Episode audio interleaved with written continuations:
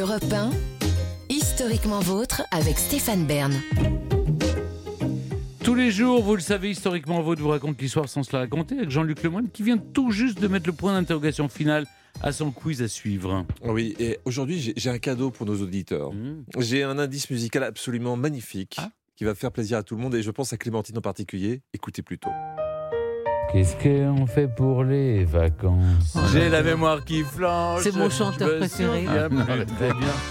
L'Amérique, je veux Vous avez fait la un voir bout à bout de toutes et mes- je l'aurai. C'est un medley qui va sortir bientôt. Un Non, jour sans retour. Voilà, mon Dieu, c'est horrible.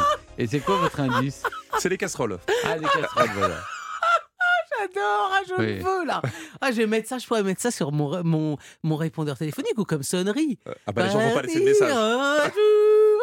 Sans retour. Vous n'êtes pas obligé de m'insulter non plus. Oh, Oh, il est pas fier. du tout. Avant cet Et- affrontement non, qui va être mais sanglant. vous, vous chantez très bien. Excusez-moi. Non, non, je n'ai pas dit ça. Mais je lui laisse la parole. Clémentine Portier-Keltenbach nous raconte des histoires dont elle seule a le secret. dans l'intimité de l'histoire. Et aujourd'hui, Clémentine, à l'occasion d'une autre exposition au château de Versailles, cette fois, vous nous emmenez dans la chambre du roi où l'on peut voir des chefs-d'œuvre en peinture. Ah oui, vraiment, euh, c'est une magnifique exposition, assez courte, hein, mais on peut voir jusqu'au 16 juillet prochain les chefs-d'œuvre de la Chambre du Roi. Et figurez-vous, Stéphane, que c'est la première fois depuis la fin du XVIIe siècle que ces neuf toiles qui ornaient la Chambre de Louis XIV de 1684 à 1701 sont rassemblées au lieu même où le roi Soleil les avait réunies. Bon, il y a certaines d'entre elles appartiennent au, au château de Versailles et d'autres euh, sont des prêts. Mais c'est tout de même extrêmement passionnant et touchant de voir quel tableau le grand roi voulait avoir autour de lui quand il était dans sa plus grande intimité. Stéphane, vous-même, qu'avez-vous dans votre chambre comme genre de tableau? Vous avez quelque Des chose? posters. Des- oui, des posters, c'est quoi? C'est des fleurs? C'est des, c'est des bateaux? Des femmes. Des- femmes, ah d'accord, ah bon, d'accord, bon, pourquoi pas. En tout cas, euh, cette collection euh, dans la chambre de Louis XIV témoigne de son goût pour ce que l'on appelle le style caravagesque. Et le style caravagesque, il est, il est représenté ici par un peintre qui s'appelle donc Valentin de Boulogne, un peintre français dont certains historiens de l'art estiment qu'il est même supérieur au Caravage. Caravage a fasciné à la fois par son œuvre sublime, naturellement c'est le peintre de la, la- le créateur de la peinture moderne, de la peinture d'après nature. Il y a aussi ce qui fascine chez Caravage, c'est à la fois sa vie tumultueuse et sa fin prématurée et mystérieuse. Eh bien, Vincent de Boulogne, la version française de Caravage, lui ressemble en bien des points. Son père et son oncle dessinaient des vitraux, donc certainement il a, hum, passé sa, sa prime enfance au milieu des dessins et des couleurs. Il vient à Paris, à Fontainebleau, et puis il part à Rome, où il va suivre les, les cours du grand peintre Simon Vouet. Car Rome, où on retrouve Valentin de Boulogne en 1614, c'est à l'époque le lieu où convergent les peintres de l'Europe entière. Les Français, les Flamands, les Hollandais, les Allemands, tout le monde à Rome. Et ce Valentin de Boulogne, c'est un très bon vivant. C'est un petit peu son problème, c'est qu'il lève facilement le coude.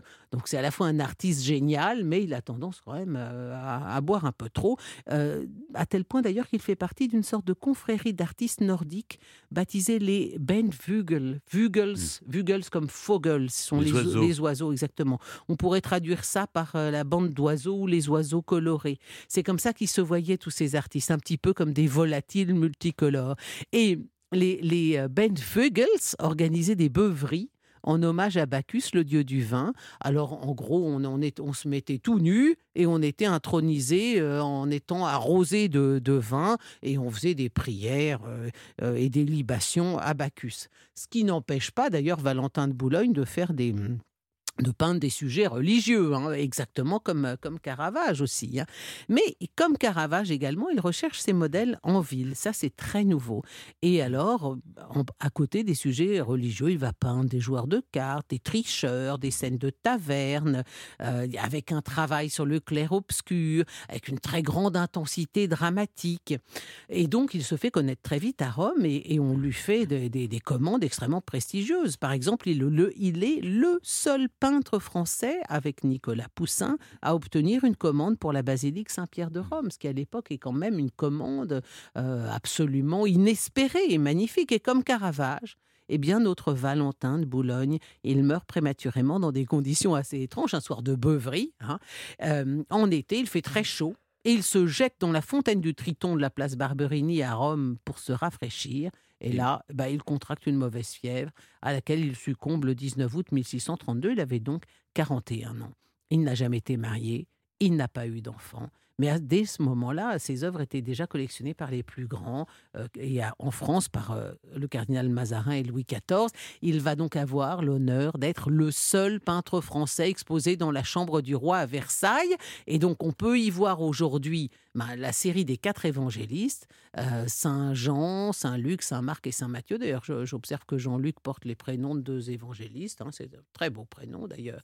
Je conclurai euh, avec cette réflexion de Laurent Salomé, le directeur des musées du château de Versailles et Trianon. Les Valentins, récemment restaurés, comptent parmi les œuvres les plus sublimes de l'art européen du XVIIe siècle. On peut s'attendre à voir plus d'un visiteur pétrifié par le regard indéfinissable entre tendresse, gravité et inquiétude de l'ange de Saint Matthieu. Un tableau où s'exprime le génie à l'état pur, comme on le rencontre plus souvent qu'on ne croit dans les collections de Versailles. Eh bien, vous avez raison, monsieur Mm. Salomé. Pour ma part, je ne sais pas vous, Stéphane, mais j'étais absolument pétrifié par tant de beauté.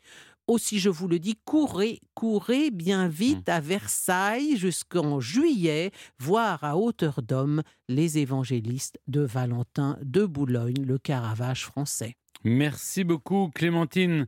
Et oui, l'exposition chef-d'œuvre de la Chambre du Roi se tient actuellement au château de Versailles et jusqu'au 16 juillet prochain.